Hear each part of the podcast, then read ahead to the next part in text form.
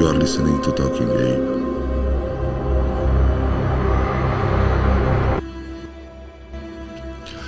În primul episod din primul sezon al acestui podcast, aș vrea să vă spun de ce nu mai pot să urmăresc teoriile conspirației.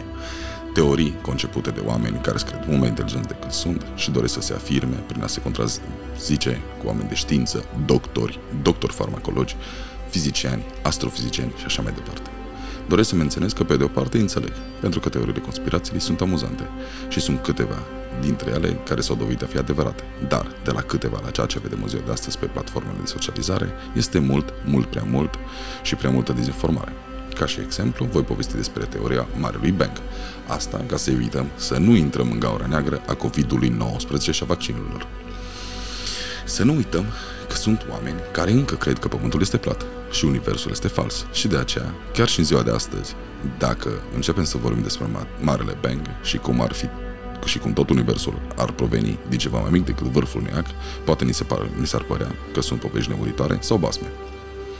Dar, în 1931, Marele Bang apare menționat pentru prima dată într-o lucrare a unui cosmolog belgian pe nume Georges Lemaitre. În anul 1964, radioastronomii Arno Penzias și Robert Wilson devin primii care descoperă strălucirea de după Marele Bang. În anul 1991, NASA împreună cu nava spațială Kobe capturează prima imagine a acestei sclipiri de după eveniment. Această imagine ne arată primele momente după Marele Bang. La început, totul era atât de fierbinte încât atomii nu se puteau forma și tot ce exista era o supă de elemente subatomice, cum ar fi protoni, neutroni, electroni, care, la rândul lor, sunt, cate- sunt alcătuiți din subcategorii, cum ar fi quarks, leptons și gauge bosons. Cândva vom vorbi și despre ei. Să revenim la supă. Această supă dă naștere unei materii foarte fierbinte, foarte tensă și opacă. În următoarea fază, după aproximativ 380.000 de ani, Universul începe să se răcească și să devină transparent. Apar prime elemente, hidrogen și heliu, care și în ziua de astăzi sunt cele mai abundente elemente din univers dar și cantități mici de litiu. Moleculele acestor elemente încep să se atragă între ele și dau naștere unor nori uriași de gaze, datorită gravitației și forțelor de atracție. După aproximativ 100 de milioane de ani, se formează primele superstele, care eliberează cantități uriașe de lumină și radiații. Pe durata lor de viață, prin fuziune, acestea decad moleculele de hidrogen și heliu în elemente mai grele cum ar fi alte gaze, apoi treptat în fier și, în ultimul rând, plumb. La sfârșitul vieții lor, când rămân fără combustibil, începe forța gravitațională să fie mai puternică decât forța generată de fuziune, forță care împinge materia către exteriorul stelei. Această desincronizare de forțe rezultă într-un colaps instant și total, ceea ce care este urmat imediat de explozie extrem de violentă care o numim supernova.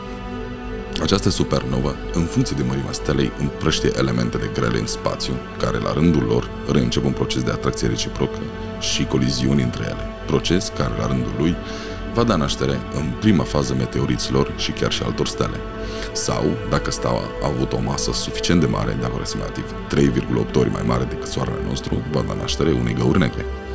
Meteoriții, de care vorbim mai devreme, încep să fie atrași unde ceilalți datorită masei lor. În timp, aceștia dau naștere planetelor și sistemelor solare, cum ar fi sistemul nostru solar, care acum 4,5 milioane de ani lua naștere. Masa planetelor generează o forță gravitațională atât de mare încât e o formă de sferă. Ca și exemplu, putem vedea această acțiune pe scară mult mai mică și în timp real atunci când astronauții de pe Stația Spațială Internațională ne arată cum se comportă apa în microgravitație. Pentru că toate moleculele de apă sunt atrase unele de celelalte, toate încearcă să ajungă la mijloc, rezultând într-o sferă de apă. La fel se comportă și cu masa planetelor, dar pe alte scări, de timp și volum de masă. Acest proces ne arată de ce toate, dar toate planetele și stelele sau orice corp cu o masă suficient de mare ia formă sferică în univers. Din toate cele spuse mai devreme, am mai putea trage și concluzia că fiecare dintre noi suntem construiți din elemente coapte în stele, sau am putea spune că suntem făcuți din praf de stele și ar fi o afirmație cât se poate de corectă. Să revenim la început, pentru cei care cred că Pământul este plat. Îmi pare rău, dar știința vă contrazice din toate punctele de vedere cu dovezi irefutabile. Și în încheiere, aș dori să mai spun că, din tot ce am spus până acum, ceea ce trebuie să recunoaștem, este că un om de rând nu are cum să se contrazică cu mari experți din orice domeniu din moment ce toate aceste descoperiri ar fi fost imposibile fără ei. Nu avem cum să știm mai multe de pe YouTube decât cei care au făcut descoperirile, ca urmare a anilor de studiu și experimente. Și cu aceasta, vă mulțumesc că m-ați ascultat și vă doresc o zi cât se poate de frumoasă în continuare. Ne auzim data viitoare. Talking Gabe, out!